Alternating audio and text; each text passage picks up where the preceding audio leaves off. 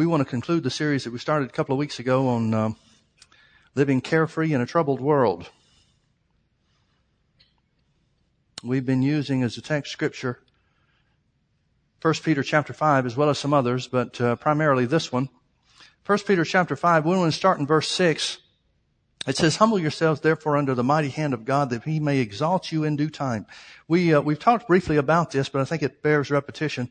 And that is the only way you can humble yourselves before God, which by the way, let me, uh, let me back up just a little bit. Notice it says that you're to do the humbling, not God.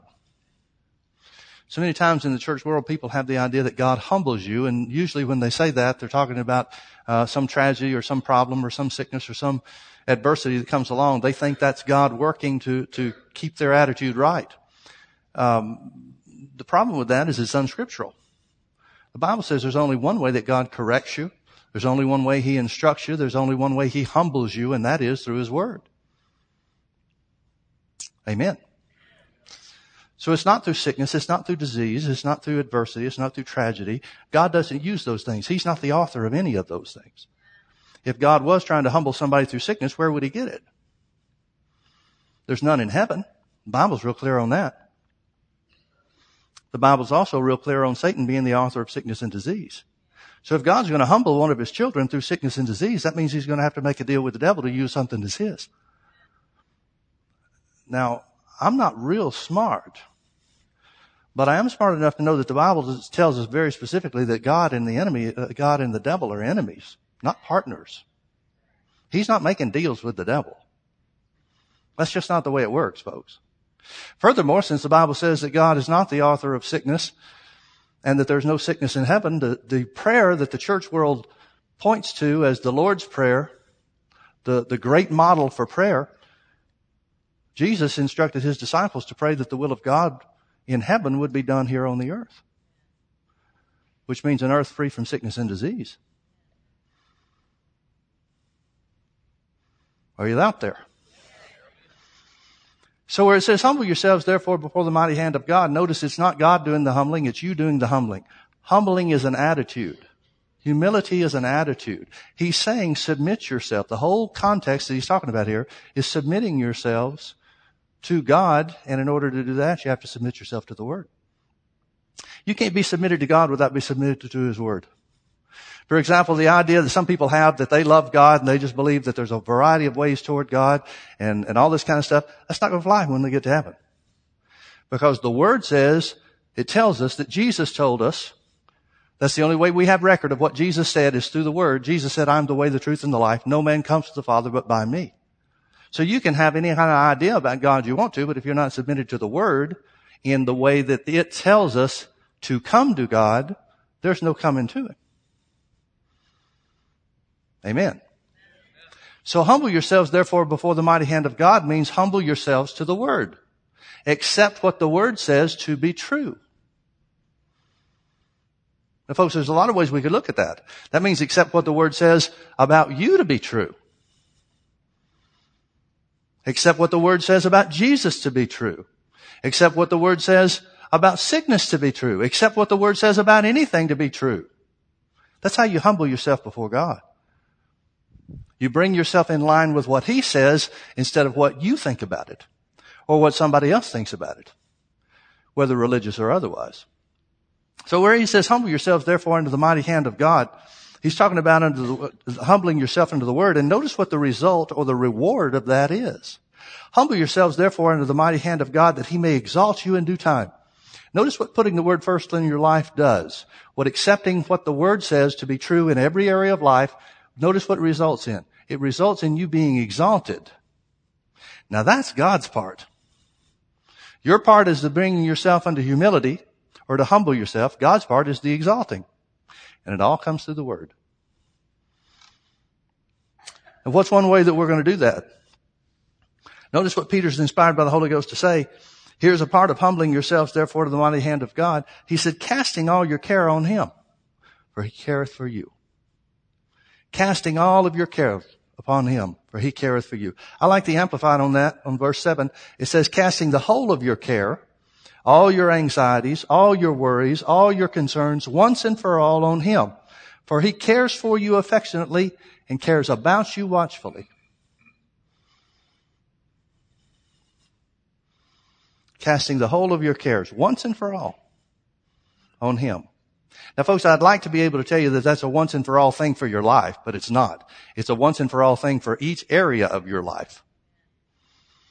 You can cast the whole of your care on Him for your physical well-being, for example, and still have to cast the care of Him, uh, to cast the care over on Him for your financial situation.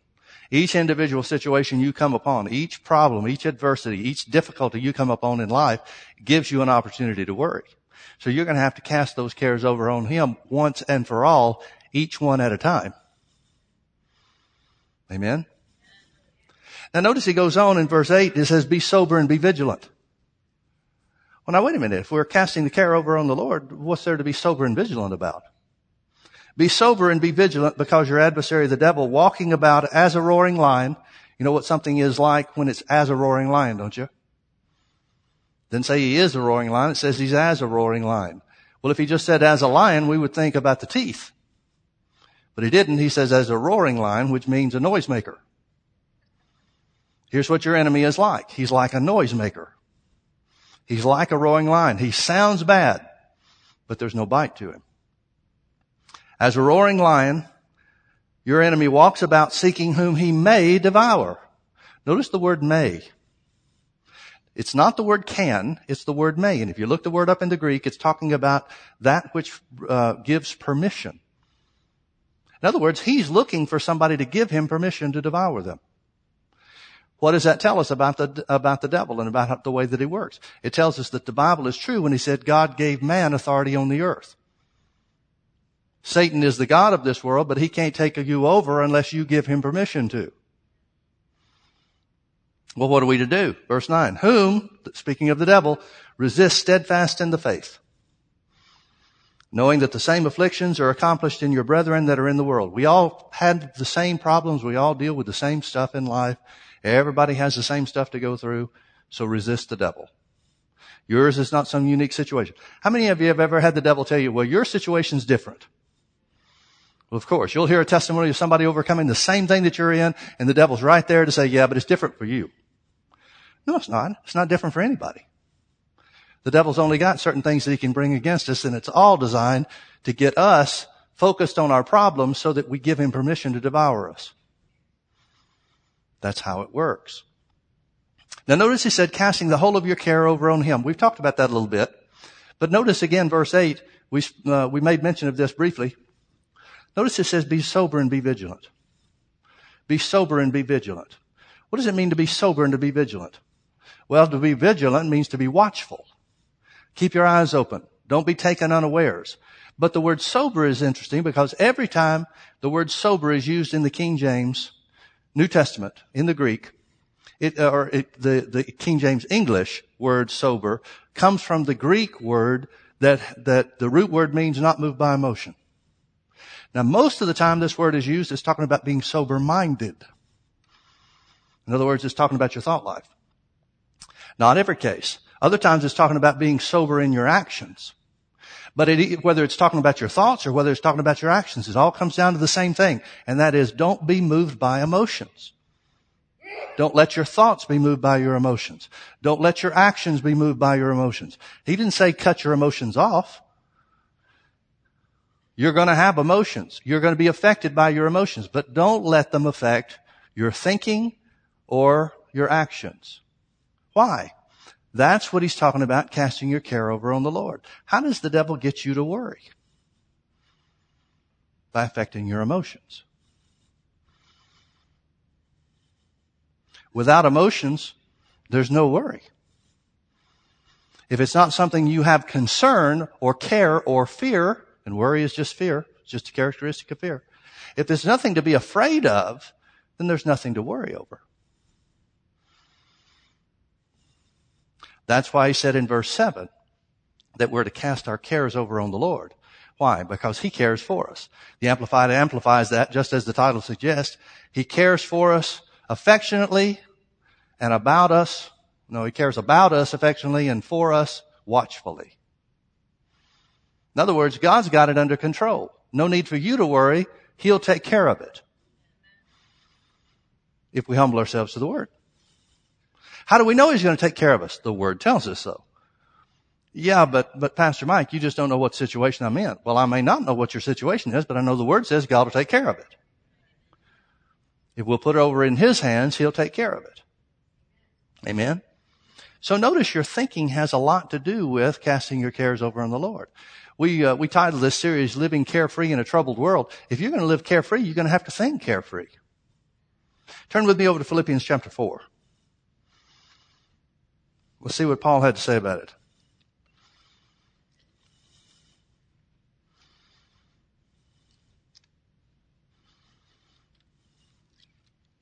Paul, in writing to the church, is inspired by the Holy Ghost to talk to people about the same subject. Must be a universal problem.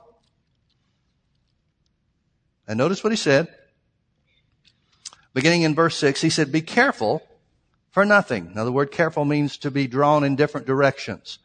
It means a distraction. It means to be anxious. It means to be disturbed. It means to be annoyed in spirit. So what he's saying is, don't be distracted. Don't be annoyed. Don't be anxious. One translation says, don't fret about anything. He's talking about worry, isn't he? Be careful for nothing. Don't worry about anything. Well, if we're not going to worry, what are we going to do? I mean, let's face it, if most Christians stopped worrying, that's going to free up a lot of time.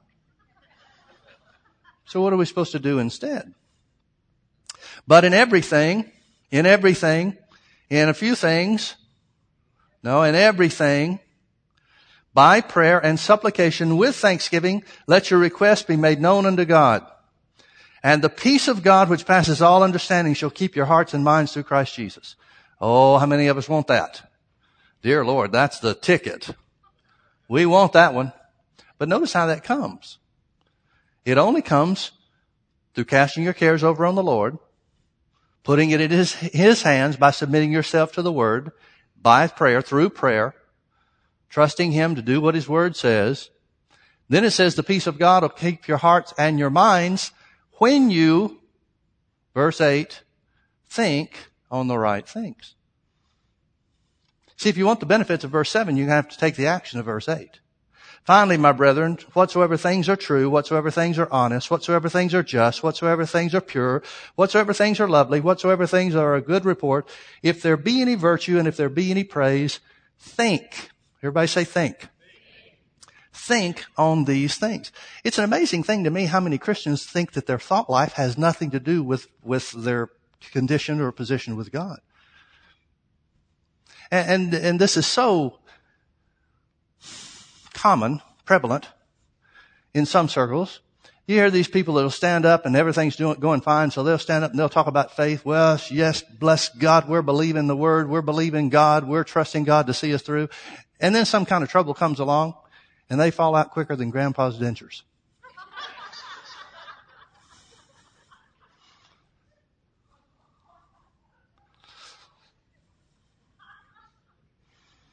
Now why? What changed? Folks, no trouble that you come up on today or tomorrow or any other day ever changes God's word. I can see it on people's face. They'll come up after church and they'll say, Oh, Pastor Mike, I need you to pray. And, and you can tell it's one of those things. We got to pray and we got to pray now. Because dear Lord, if we'd wait just a moment, uh, who knows what'll come apart? What's the problem? Well, I just found out they're laying off on the job. Okay. Is there more to this? Well, I, I just want you to pray that I won't lose my job. Well, I can't pray that. Because I don't control whether you lose your job and neither does God. Your boss is in charge of that company. I can't pray that you won't lose your job. Oh, Pastor Mike, their face falls. It's like, oh no, I'll be the first one gone. You can tell they've been thinking on this stuff. They've been meditating. By the way, do you realize that worry is meditation? If you want to know how to, how to meditate, just worry the Bible. Think on it. Talk about it. Stick with it. It's there all the time. Don't let it get away from you. That's what worry does, isn't it? It's concerning a situation or a problem or something that somebody's afraid is going to happen. And most of the things we worry about never happen anyway. It's just the work of the devil trying to keep us distracted, or occupied, thinking on the wrong things. So if you want to know how to meditate, a real good definition of meditate is to worry the word. Most people don't like to think that's what they're doing, but that's exactly what it is. We choose to focus our attention on the word. So I'll ask people, say, wait a minute, wait a minute. I've seen, I've had some people want to tell them that. They, they just drop their head. They walk away dejected and I'll call them back and say, come back. I didn't say we weren't going to pray. We just got to pray scripturally. I said, let me ask you a question. What does the Bible say about God meeting your needs? Some are real quick to say, well, the Bible says God will supply all of my needs according to his riches in glory by Christ Jesus. I said, that's right. I said, is that true only if you keep this, this job? Well, I don't know. I guess not. I said, the Bible's true whether you lose your job or not, isn't it? And if you lose this job, you can trust God to get you a better job, can't you? I've seen some people try to hold on in what they think is in faith to jobs that keep them back. We start talking to them like that. Now, now granted, I think that in situations where you're facing a job loss or layoffs or something like that, I think you should pray that the, that that uh, God would open your boss's eyes to your value to the company, and hopefully, if you've been operating as a Christian in that job, there is value. Some people to pray that that'd get them in trouble. So there are things you can pray like that. But folks, you can't pray to control other people's actions.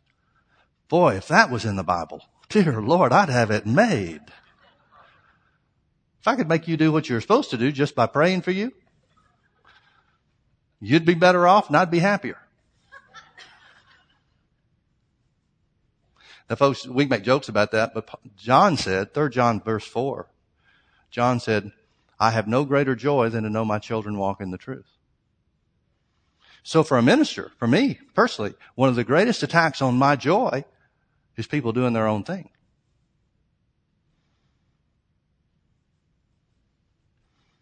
See, we usually think of casting our cares on the Lord having to do with physical things and financial things and stuff like that. But I can look around the room and I can see people that are represented here, families that are represented here, that you've had teenagers that went their own way. That wasn't a fun time for you, was it? And it's a funny thing about teenagers, and this works not only naturally, but spiritually.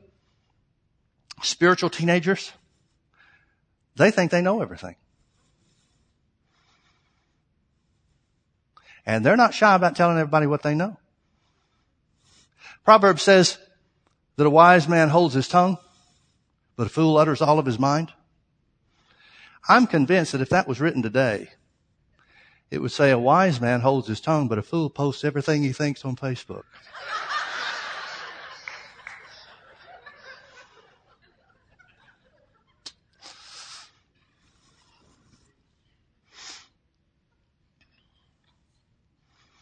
Well, that's what spiritual teenagers do. Just like natural teenagers. They've got it all figured out. They're going to go their own way. They're going to do their own thing. They've got it figured out. It's not like mom and dad say. It's the way that I understand. Well, where's their understanding come from? From all the other idiot teenagers out there that are doing wrong things. But somehow, when they get together, that idiocy is multiplied. But now they've got all the answers and they're going to do their own things. That's a tough time in the home, isn't it? There's a lot of opportunities to not worry there.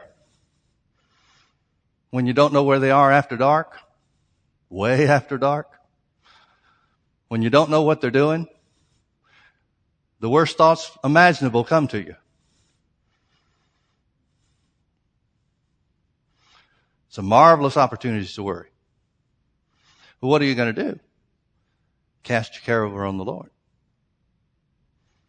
Keep your mind on the right things. Make yourself think things that are just and true and honest and lovely and of good report. Things that there are virtue and praise about. Now I see some of those families and their kids have turned around. Now their kids are serving God. And oh, it's a great time in the home now. Some of you may be in the teenage years, so to speak. Well, you've got a loved one that's in that bad place, doing their own thing. That's why the Bible tells us what to do in those situations. That's why it gives us instruction. So Paul again said, be careful for nothing. Don't be anxious or fret about anything, but in everything by prayer and supplication with thanksgiving, let your request be made known unto God. And the peace of God, which passes all understanding, shall, shall, shall, shall, shall keep your hearts and your minds through Christ Jesus. Finally, brethren, if you want that, if that's your hope, if that's your goal, here's how you get it. Finally, brethren, whatsoever things are true, whatsoever things are honest, whatsoever things are just, whatsoever things are pure, whatsoever things are lovely, whatsoever things are of good report, if there be any virtue, if there be any praise, think on these things. Now folks, I would submit to you that the only thing that fits all of those characteristics is the Bible. There may be other things that will fit one or two of them, but the Bible is talking, is what, uh, what in my opinion, is the one thing to focus on that fits each one of these descriptions or each part of this description. In other words, you're going to have to focus on what the Bible says about your situation instead of what the distraction tries to get you to think. Now, what do you think? Do you think Paul knew what he was talking about? How is he going to convince them? This is a church that he's been to before and he's writing a letter back some few years later anyway. We don't know exactly when, but a few years later. He's writing back to them, but how is he going to get them to believe what he's saying? What credibility does he have to be able to convince them that this is the way you handle things? Turn back with me to Acts chapter 16.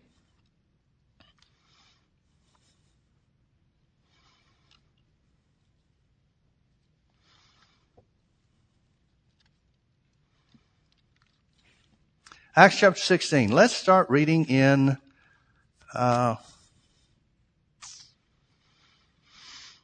verse 12. It's talking about where Paul was going. It says in verse 12, and from thence we came to Philippi, which is the chief city of that part of Macedonia, and a colony, and we were in that city abiding certain days. And on the Sabbath we went out of the city by a riverside where prayer was wont to be made. And we sat down and spoke unto the women which resorted there. And a woman, certain woman named Lydia, a seller of purple of the city of Thyatira, which worshipped God, heard us whose heart the Lord opened that she attended unto the things which were spoken of Paul. Now what this means is these were people that were interested in God, but they didn't know Jesus, and they heard Paul speak about Jesus and got saved. There's no uh, reference or evidence that there was any kind of church, any kind of colony of, uh, of Christians there before Paul got there. In fact, Paul said he went where the, the, the gospel had never been preached before. So we have to assume that that's the case here in Philippi. Now Philippi is the city to which the letter called the Philippians letter was written to. Everybody gets that, right? So this is what happens the first time Paul was in the city of Philippi. And when she was baptized in her household, verse 15, she besought us saying, if you have judged me to be faithful to the Lord, come into my house and abide there. And she constrained us. And it came to pass as we went to prayer, a certain damsel possessed with a spirit of divination met us, which brought her masters much gain by soothsaying. Another translation says fortune telling. So that's the kind of situation she's in. The same followed Paul and us and cried saying, these men are the servants of the Most High God, which show unto us the way of salvation. And this did she many days. I don't know how many is, but it's more than a few. This did she many days, but Paul, being grieved, turned and said to the Spirit, I command thee in the name of Jesus Christ to come out of her. And he came out the same hour. Now, I don't know why Paul didn't do this the first day. I have to assume that the Holy Ghost moved upon him after many days that this was taking place. Now the Holy Ghost prompts him to do it. Now, if that's the case, that means that in some situations at least, you're going to need some kind of help from the Holy Ghost to cast the devil out of somebody. Now, it would be different if this person came to Paul and said, Hey, I'm hearing you preach about Jesus and about being set free. Can you set me free? Sure. No problem. But for Paul to do this contrary to either her or her master's wishes seems to be an indication that it takes a move of the Holy Spirit. And when her masters, verse 19, and when her masters saw that the hope of their gains was gone, they're really concerned about this girl, aren't they? They caught Paul and Silas and drew them into the marketplace under the rulers and brought them to the magistrates saying, these men being Jews do exceedingly trouble our city. No, they don't. They troubled you by getting your little fortune teller girl set free.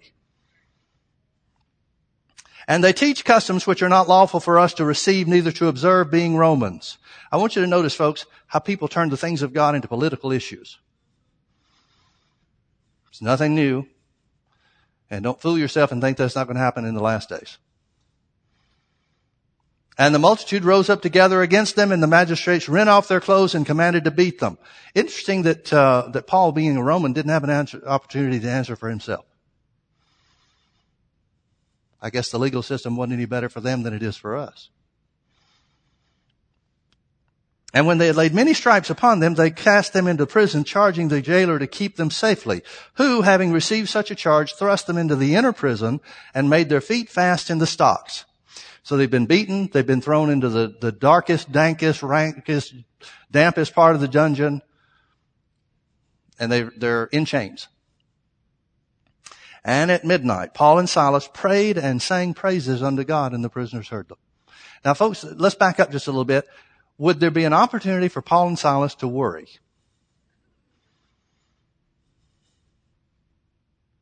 Marvelous opportunity to worry. Would there be an opportunity for them to complain about the situation they're in? Marvelous opportunity. Well, I don't know why God let this happen to me. I can just see Silas saying, Paul, the only reason we're here is because you said this is where we're supposed to go. What is wrong with you? wait a minute, I thought if you're being led by God, everything's going to work out right. Well, everything does work out right, but it doesn't mean it's going to, it doesn't mean it's going to be smooth sailing in between. One of the interesting things is the Bible says that Jesus was led of the Spirit into the wilderness. Sometimes the Holy Ghost will lead you into a hard place. I think one of the, the um, greatest difficulties in charismatic circles is this idea, and I don't know where people got it. They didn't get it from me. But this idea that if you believe in God, everything's just going to work out right and everything's going to be smooth sailing and everything's, you're never going to have any problems. Just, just trusting God, just living by faith means there's never going to be a problem. Folks, living by faith will cause problems. Jesus said so. But he said, but be of good cheer because I've overcome the world. In other words, I've given you the, what, the wherewithal, the equipment, supernatural equipment to overcome anything and everything that comes against you. But he never said nothing would come against you. So how do Paul and Silas handle this problem that the people in Philippi know about because it's happening in their city? And at midnight, Paul and Silas prayed and sang praises unto God and the prisoners heard them. Now let me remind you of Philippians 4, 6, where it says, be careful for nothing, but in everything by prayer and supplication with thanksgiving, let your requests be made known unto God. When Paul writes this some years later, these people know that he's lived it. That's his credibility to be believed. That's the credibility he has with these people to tell them, don't worry. Because in prison, Paul had thrown up his hands saying, Oh Lord, what are we going to do? No, he throws up his hands and says, Lord, you sent us here. You didn't send us here to spend the time in jail. So we thank you for getting us out of here. In Jesus' name. And then they sang praises. It praying wasn't enough. They sang praises. In other words, they added thanksgiving to it.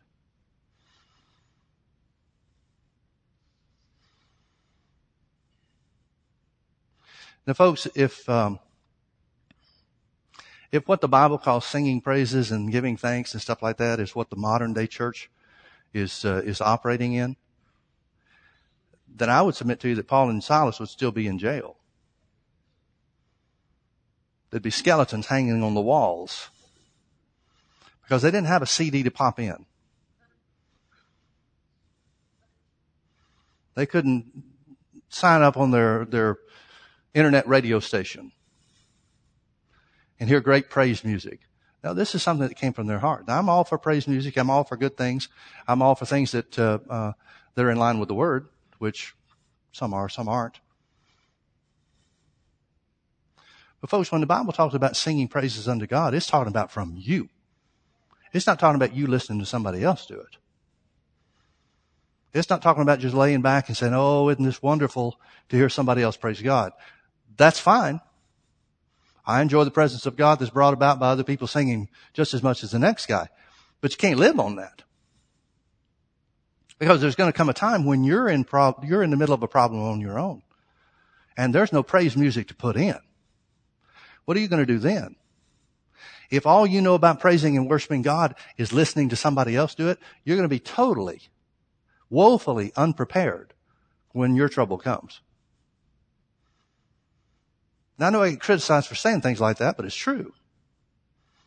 I'm not against anything or anybody, but I'm not for substituting something that won't get you over in, the, in a time of difficulty, in a time of trial, for the real thing. I've been in situations and services with Brother Hagin where the power of God would come in and the presence of God would come in. He used to describe it, the, the, the presence of God is, is so thick in here, it's like you could cut out a chunk with a knife. I've been in those situations and man, they're wonderful. But then when trouble comes against me or the church or whatever, I can't find those situations. I can't go back to those and say, oh, I want a chunk. Now, I've got to create my own spirit of God, own the atmosphere, the own presence of God through worshiping and praising Him. That's what Paul's talking about in Ephesians or in the Philippians chapter four. He's saying create your own situation, just like He created His. And at midnight, Paul and Silas prayed and sang praises unto God, and the prisoners heard them. They weren't quiet about it, were they? The prisoners heard them. And suddenly, and suddenly there was a great earthquake. And suddenly there was a great earthquake. You know, it's an interesting thing because so much of the time, um, and again, I'm not criticizing anybody. I, am all for anything that helps folks. That's great. But I don't want to live off somebody else's earthquake.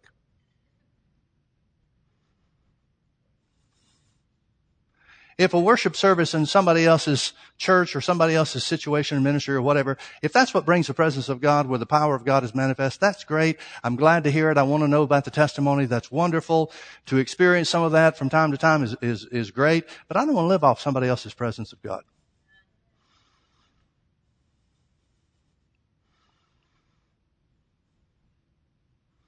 That's not good enough for me. Paul had his own earthquake.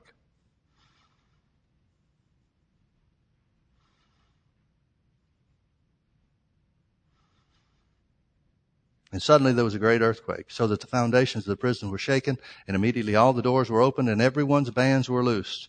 And the keeper of the prison, awakening out of his sleep and seeing the prison doors open, he drew out his sword and would have killed himself, supposing that the prisoners had been fled. But Paul cried with a loud voice and saying, do thyself no harm, for we are all here. Can I ask you a question, folks? Why have the other prisoners not run? Because they know that they know from the praying and the singing praises that happened at midnight, the only reason that their prison doors are open and the chains have fallen off their hands and their feet. They know these guys that were thrown in as malefactors, criminals, are running the show. So they hold steady. Let's see what happens next. Then he called for a light and sprang in and came trembling and fell down before Paul and Silas and brought them out and said, Sirs, what must I do to be saved? Notice what your earthquakes will do. Your earthquakes will affect other people. That's why I'm not willing to have somebody else's earthquake. I want my own. I'm not willing to live off somebody else's presence of God. I want my own. Now the Bible tells you how to get that. And it's through the Word. But notice a lot of it has to do with your thought life. I wonder what Paul and Silas thought when they were thrown into prison, after they were beaten and thrown into prison. No opportunity to answer for themselves before the magistrate. Wonder what they thought. Well, they had the opportunity to think a lot of things, didn't they? They had an opportunity to feel sorry for themselves. Great opportunity to feel sorry for themselves. But they rejected that. I would submit to you or suggest to you that you pass up those opportunities to feel sorry for yourself too. Because they don't help. They don't change your situation. They'll just hold you back. They had an opportunity to feel like God had demanded them, but they rejected that opportunity. They had the opportunity to think that nobody cares about us.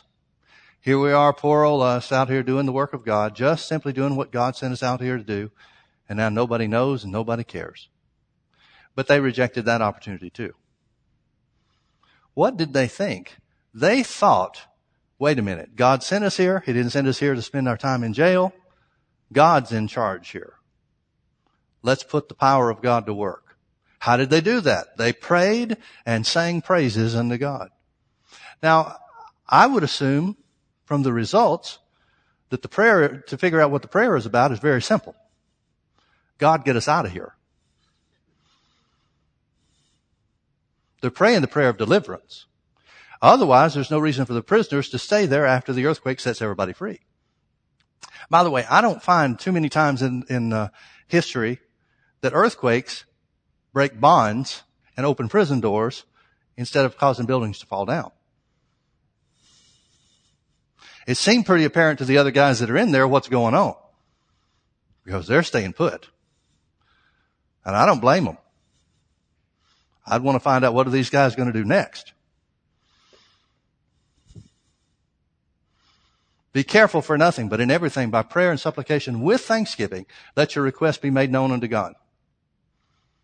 Now, folks, can I, um, can I draw your attention back to 2 Corinthians chapter 12 for just a few moments?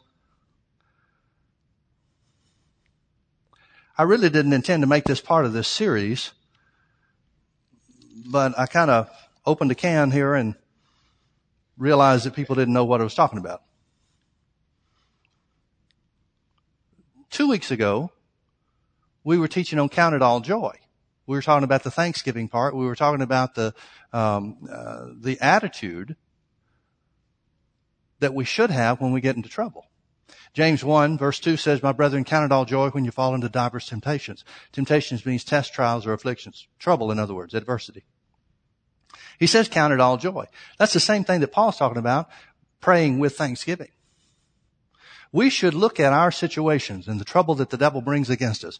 We should look at those things as opportunities to prove the word of God and be thankful for those opportunities. Now that takes an attitude adjustment. That's why the Bible says count it all joy because it's not. It's not joy when your kids are out running wild.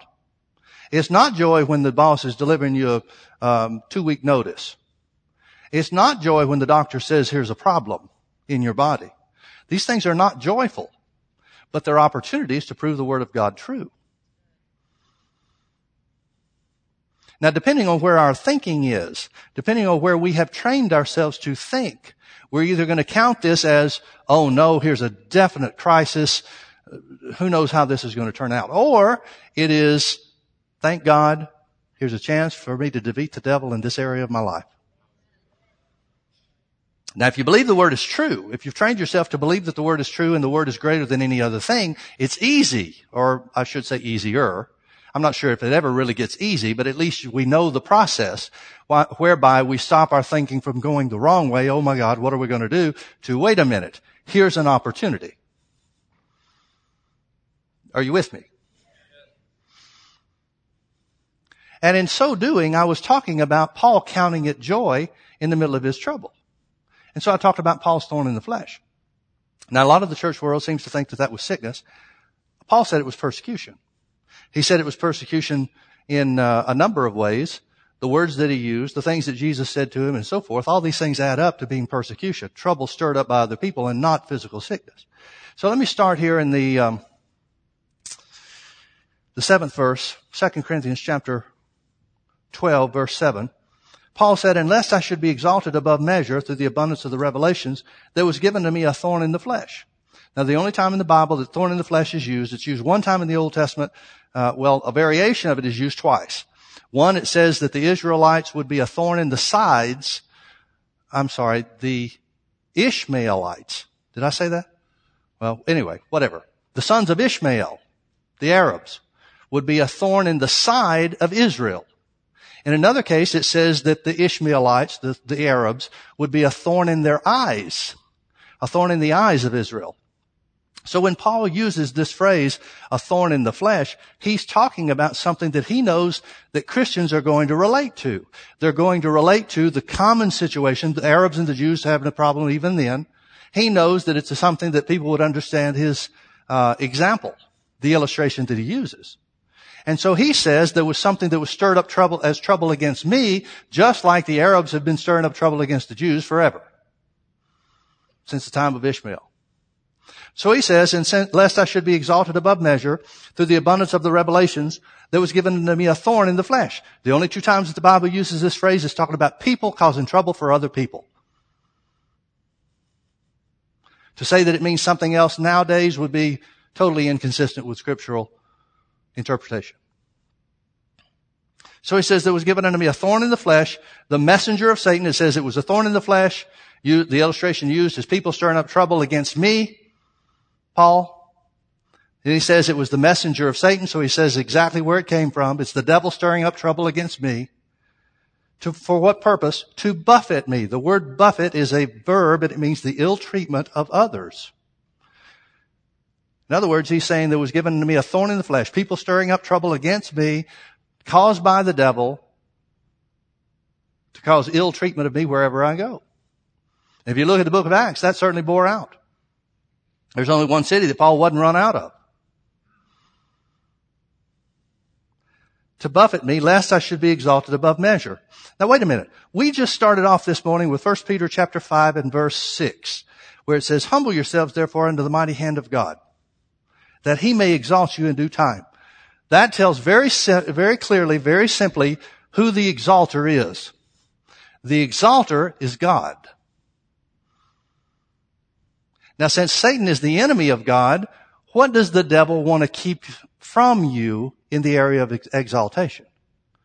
The devil doesn't want anybody that God exalts to be exalted. So that fits with what, what Paul said here about this being a messenger of Satan. That would be the work of the devil to keep Paul from being exalted through the abundance of the revelations which were given by God. The revelations exalted him. The devil's trying to stop that. Folks, you've got to have a, a, a doctor of divinity not to understand this. It's that simple. For this thing, I besought the Lord thrice that it, Rotherham's and uh, the New English Bible both translate this word it as the personal pronoun he, which it is in the Greek. For this thing I besought the Lord thrice that he might depart from me. Who is he? The messenger. The word messenger is also the word translated angel throughout the New Testament. The angel or the messenger of Satan. He seems to think it's a, a demonic work or demonic activity because those are the words that he uses. For this thing I besought the Lord three times that he might depart from me. And he said unto me, my grace is sufficient for thee, for my strength is made perfect in weakness. Now let me stop right there and make a, just ask a simple question. Is this what Paul did in Acts chapter 16? They're in jail. It's midnight. Their backs are bleeding. They've been thrust in the innermost prison. Their feet are fast in the stocks. And at midnight, Paul and Silas prayed and sang praises unto God, and the prisoners heard them. Is this that prayer?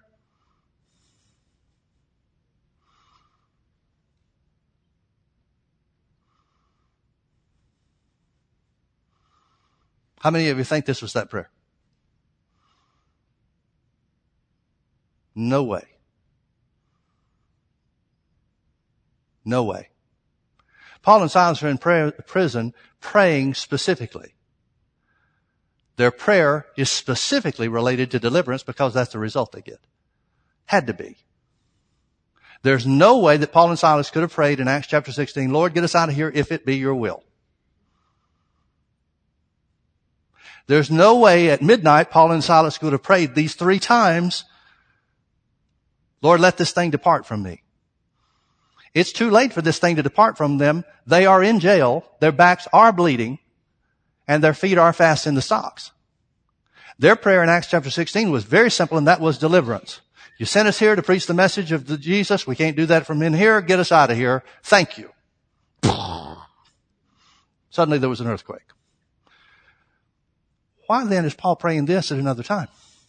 This has to be at a later date. Acts chapter 16 was very early on in Paul's ministry. Very early on. This has to be at a later time. Why would Paul pray about this at a later time in this manner when he already has experience in being delivered from the power of the devil? Why would he do that?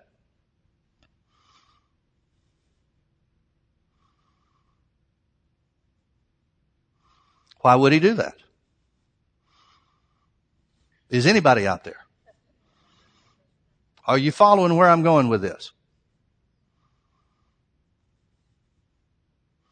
For this thing, I besought the Lord three times, thrice, that it, he, literally, he might depart from me. And he said, Jesus, the Lord said, my grace is sufficient for thee, for my strength is made perfect in weakness.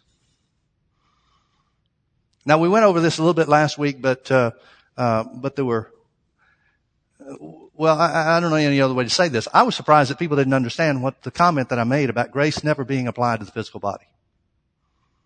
I was shocked. I thought everybody understood that.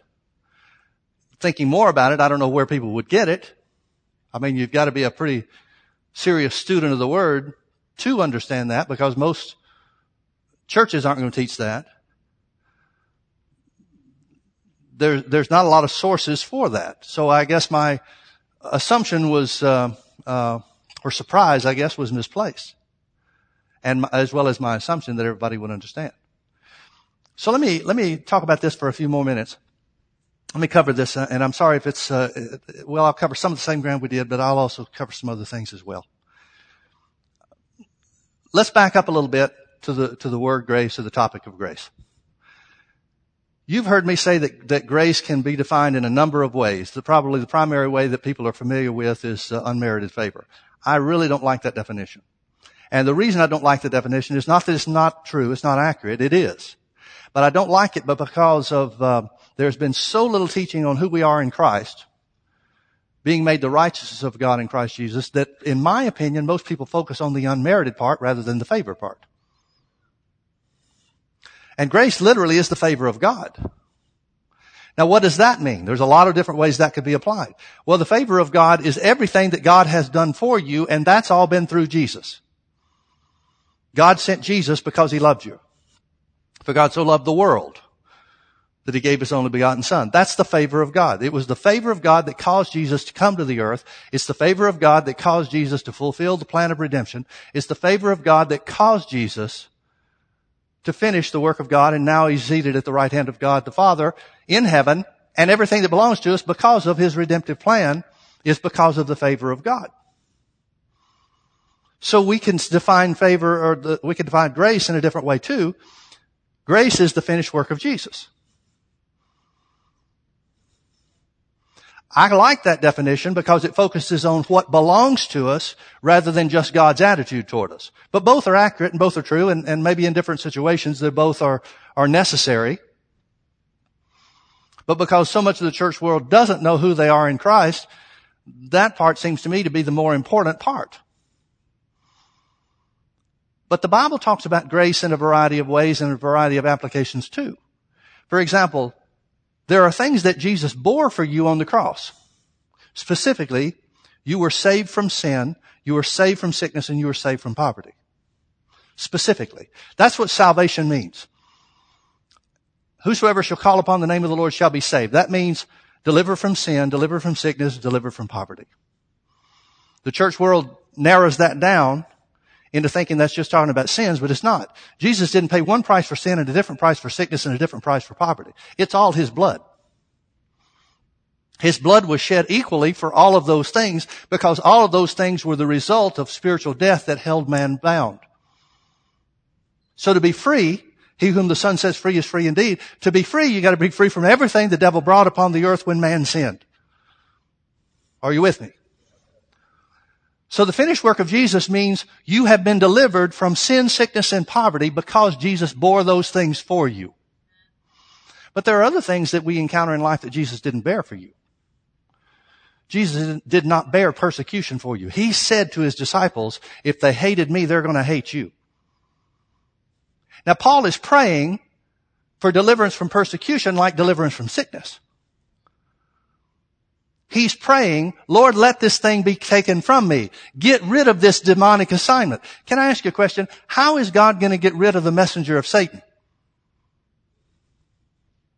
How would Jesus answer Paul's prayer? And I'm, I'm saying this specifically because we pray the same stuff. Lord, take away this problem. How? He's not the author of the problem.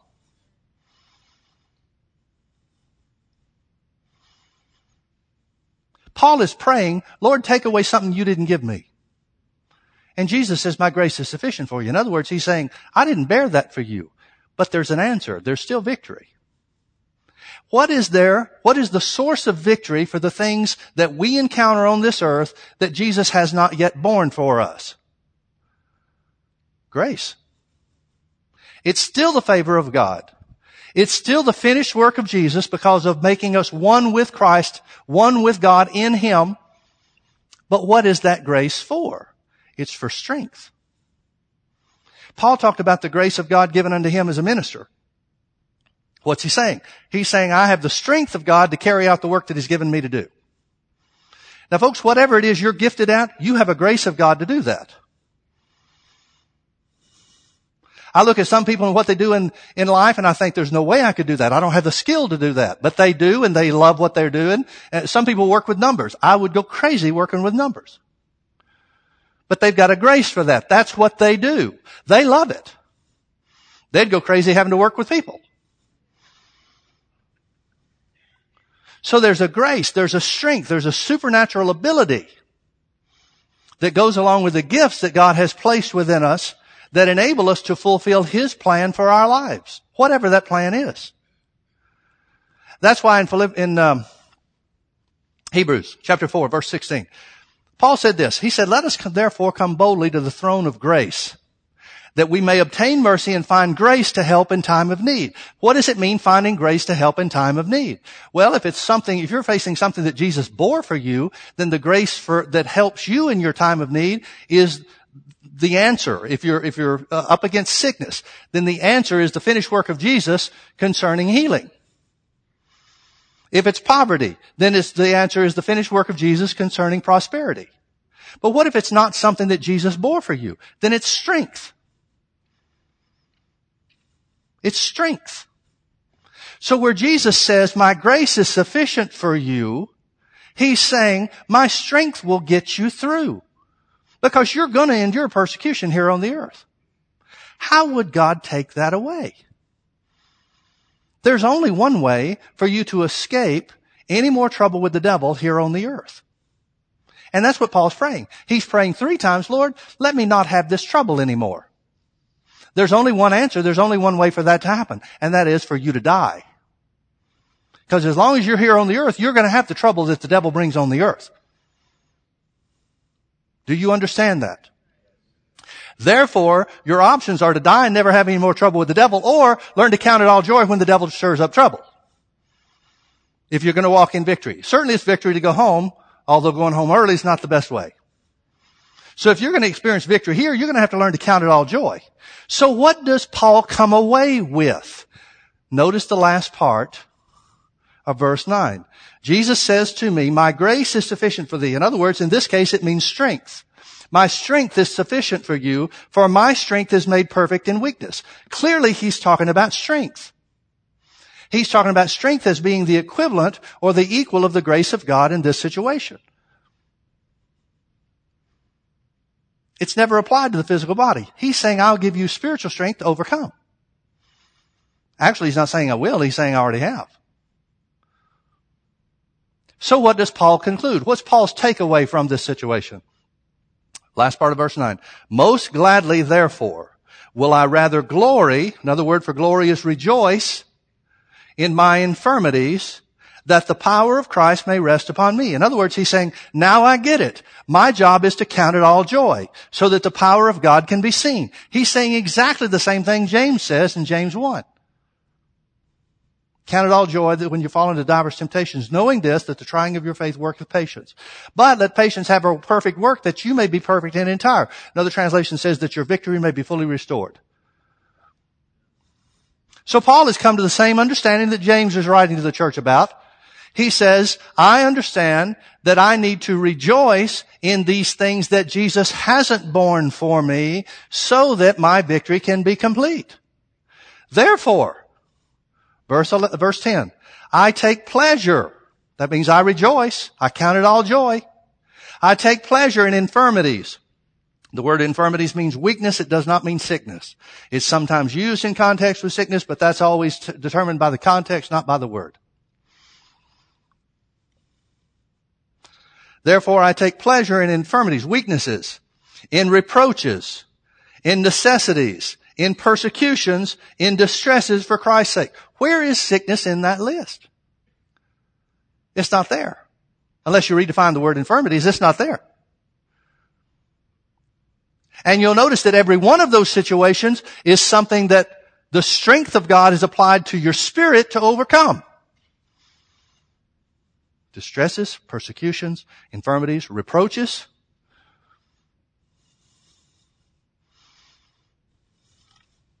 Every one of those has a spiritual source or a spiritual solution, not a physical one. Therefore, I take pleasure in infirmities and reproaches and necessities and persecutions in distresses for Christ's sake. For when I am weak, then am I strong.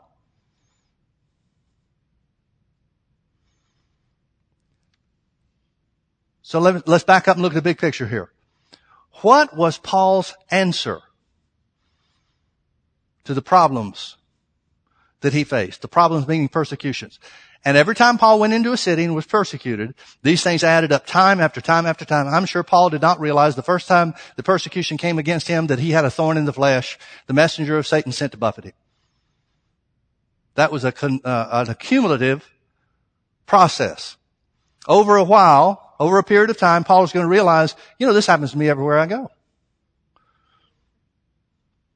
He doesn't have some other missionary to talk to and say, hey, what was it like when you went out? He's the first one that goes out.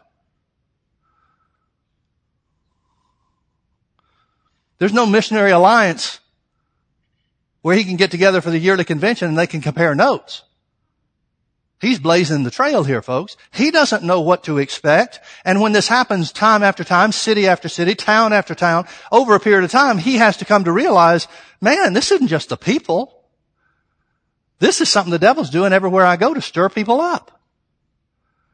Man, I'm getting tired of this. I wonder what that would make you think when you went into a new city.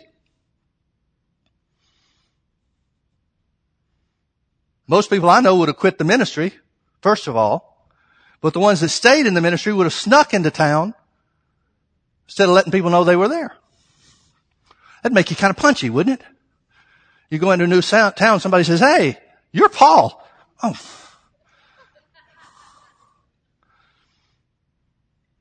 He'd have a lot of opportunities to worry, wouldn't he? He'd have a lot of things to worry about if he's going to take those opportunities. What are they going to do to me in this next town? The Lord speaks to him, tells him go back to a place, and he thinks, oh no. They beat me there the first time.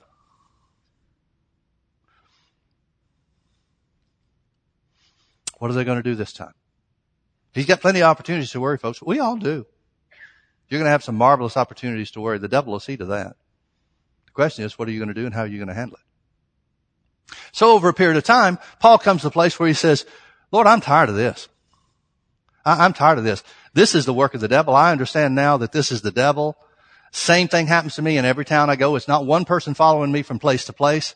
Uh, folks, there were certain people that, that stood against Paul. For example, Paul wrote to Timothy and said, Alexander the coppersmith has done me much harm. The Lord reward him according to his works. That's somebody that has stirred up trouble against Paul on a continuous basis. But he didn't follow him from town to town. He was instrumental in the, th- the things that happened in Ephesus.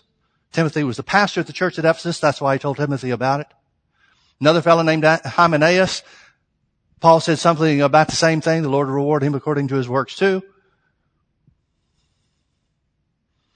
That's how Paul dealt with the people that had set themselves against him. This, on the other hand, is the work of the devil going through different people, operating, being influenced by the, uh, the devil, influencing his own children in different cities wherever Paul would go. And that's what he prays, Lord, let this thing be taken from me. Three times he prays, let this thing be taken from me. Now I don't believe that the Lord answered in my grace is sufficient for you all three times. I believe he, he continues to pray. The first two times he prays this thing, and we don't know if this is three times in a row, if it's three times over a period of time, maybe a, a matter of a few years. I, who knows? But when Paul prays this the first two times, Jesus doesn't answer him anything. Jesus won't answer something that's prayed unscripturally. Paul is praying an unscriptural prayer. He's praying a prayer that God can't answer. Just like you pray the prayer that God can't answer when you say, Lord, take this devil problem away from me. How is he going to do that? He can't do anything about the devil. He does things on the victory side. He provides you victory. Do you understand the difference? Finally, the third time, the Lord tries to get Paul to the information, and he says, look, here's the only way to handle this. You're asking me to take away the devil's uh, uh, agent. I don't control the devil's agent. And when I'm talking about the devil's agent, I'm talking about a demonic spirit. This is not the, just the death of a human being. If it was one person that was causing Paul the trouble and that one person fell dead, then that would be the end of Paul's trouble. But that's not the case. The devil is stirring up trouble because there's a, there's a, a demonic assignment against Paul, and that's what Paul is identified. Again, I believe it's over a period of time in a number of different places that he came to that realization. Finally, the third time the Lord says, look, the answer is in my strength. My strength is made perfect in your weakness. In other words, everywhere the devil stirs up trouble, I'll make you able to overcome it. And that's Paul's takeaway. Oh, okay.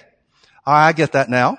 So I'm going to rejoice, count it all joy when these situations arise, knowing that the power of God will show itself strong. Can you see that? Bottom line, bottom line in the whole thing, Paul changed his thinking.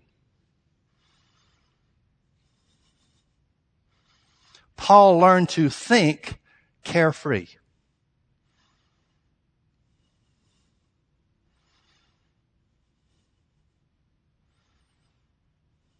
Are you with me?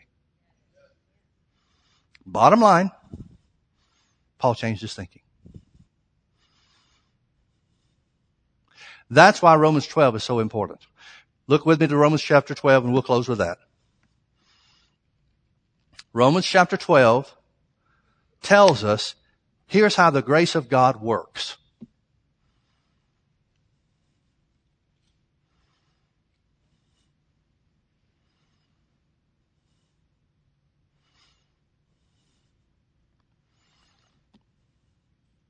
Let me say that again, because some of you weren't listening until I made that statement. Here's how the grace of God works. Now, what do you mean by grace of God, Pastor Mike? Grace of God can mean the finished work of Jesus, but that won't benefit you unless you think in line with what Jesus has done. It can mean the strength of God in the middle of a hard place, but that won't work unless you think in line with what the Bible says is yours. Either way, it comes down to your thought life because your actions are going to be governed by your thoughts. Romans 12. Verse 1, Paul said, I beseech you therefore, brethren, by the mercies of God, that you present your bodies. Notice God doesn't do that for you. You present your bodies. Please notice that the grace of God, meaning the finished work of Jesus, did not bear your, the, the responsibility that you have towards your bodies for you.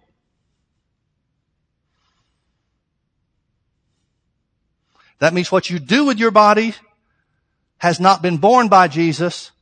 That's your responsibility. Now, you, the strength of God, my grace is sufficient for you in that too. According to what the Bible says, the grace of God, the strength of God is sufficient for you to help you to do it, but it's still your responsibility. Folks, that's part of the problem with what people are doing with, with this, uh, uh, some of the teaching on grace today. They're acting like I don't have any responsibility toward my body. Well, there's no grace teaching that's going to overcome Romans chapter 12 verse 1. You still have a responsibility. And if you're going to experience God's best, you're going to have to apply to your, yourself to acting on the Word of God, to doing what the Bible says. It's just the way it is. Think what you want to, but you're not going to change the Bible through your thinking. I beseech you therefore, brethren, by the mercies of God, that you present your bodies a living sacrifice. Holy and acceptable unto God, which is your reasonable service. Most translations, 23 out of 26, say spiritual worship instead of reasonable service. You want to worship God in spirit? Present your body a living sacrifice.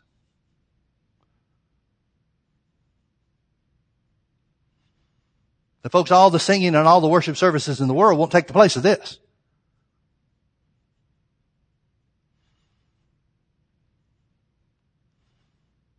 Thank you for your enthusiastic response. It's true. I beseech you therefore, brethren, by the mercies of God, that you present your bodies a living sacrifice, holy and acceptable unto God, which is your reasonable service or spiritual worship. And be not conformed to this world, but be ye transformed by the renewing of your mind. Please notice that says renewing the mind, not removing the mind. Be transformed by the renewing of your mind that you may prove, the word prove means to determine by experience, that you may determine by experience what is the good and acceptable and perfect will of God. How did Paul experience the perfect will of God concerning the attacks of the devil against him, the persecution against him? He renewed his mind to the strength of God available.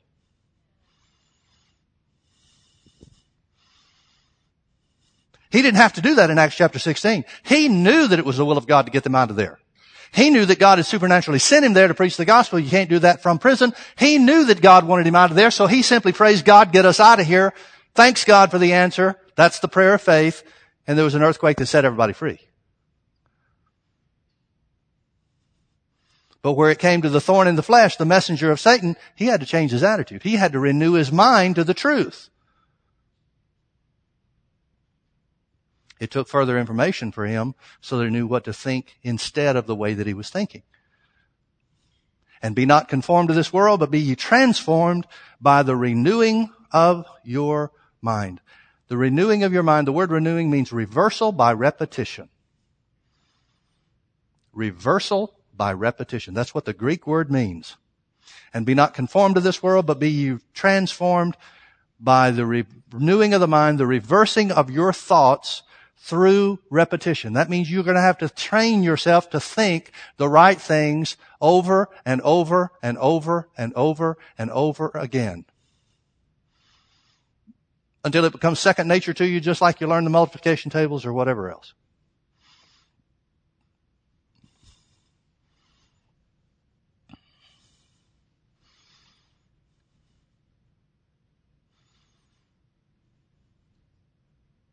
For I say, verse three, for I say through the grace given unto me. Now here he's talk, not talking about what Jesus bore for him. He's talking about the strength of God that enables him to stand in his office. For I say through the grace of God given unto me, to every man that is among you, not to think the word of himself, the words of himself are in italics. That means the translators added it. They're right. We're not supposed to think of ourselves more highly than we ought to think, but he's not just talking about what we think about ourselves. For I say, through the grace given unto me, to every man that is among you, not to think more highly than he ought to think, but to think soberly, not moved by emotions. Here he's talking about your thoughts independent from your emotions. But to think soberly according as God has dealt to every man the measure of faith. What's he saying? He's saying it's going to take faith for you to think the right things continually. It's going to take faith. It's going to take you accepting the Word of God in spite of your feelings, in spite of what it looks like, in spite of how you feel. It's going to take faith to accept the Word of God to be true, to humble yourselves to the, under the mighty hand of God, humble yourselves to the Word. It's going to take faith for you to say, yeah, the Bible says I'm righteous, so I'm righteous.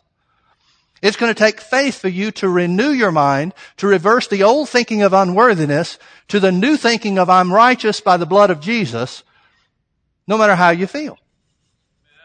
But when you get there, it will transform your life.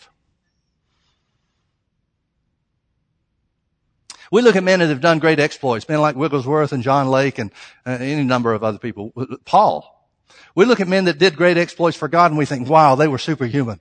They had something extra that the rest of us didn't have. Well, there's a, there's an element of truth to that. Part of that's wrong, but part of that's true. They didn't have anything that you can't have, but what they may have that you didn't have is a renewed mind. And that's what made them look superhuman to the rest of us. In other words, their renewing of the mind to the power of God or the, the ministry God had given them or whatever it was, the renewing of their mind to that reality caused their lives to be transformed so that the power of God was evident. Where most of the church just goes through life saying, well, I just don't know why it's this way for me. What am I going to do? Don't know why God's letting this happen.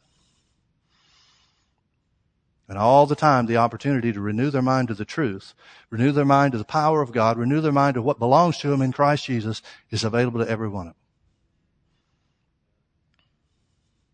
If you're going to live carefree, you're going to have to learn to think carefree.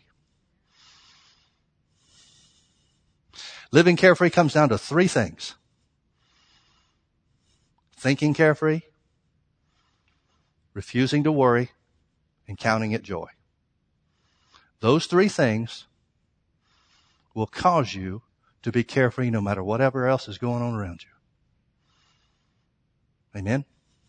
Let's pray. Father, we thank you for your word. We thank you that it's true.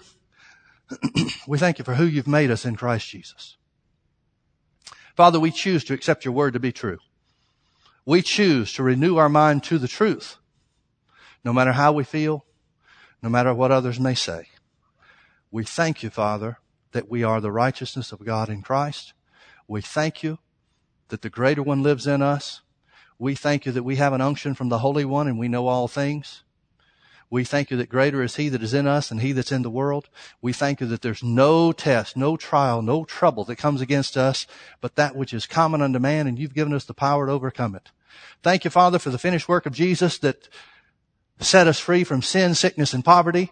And thank you, Father, for the strength of God that helps us to overcome everything that the devil brings against us. In Jesus' precious name, amen. Amen.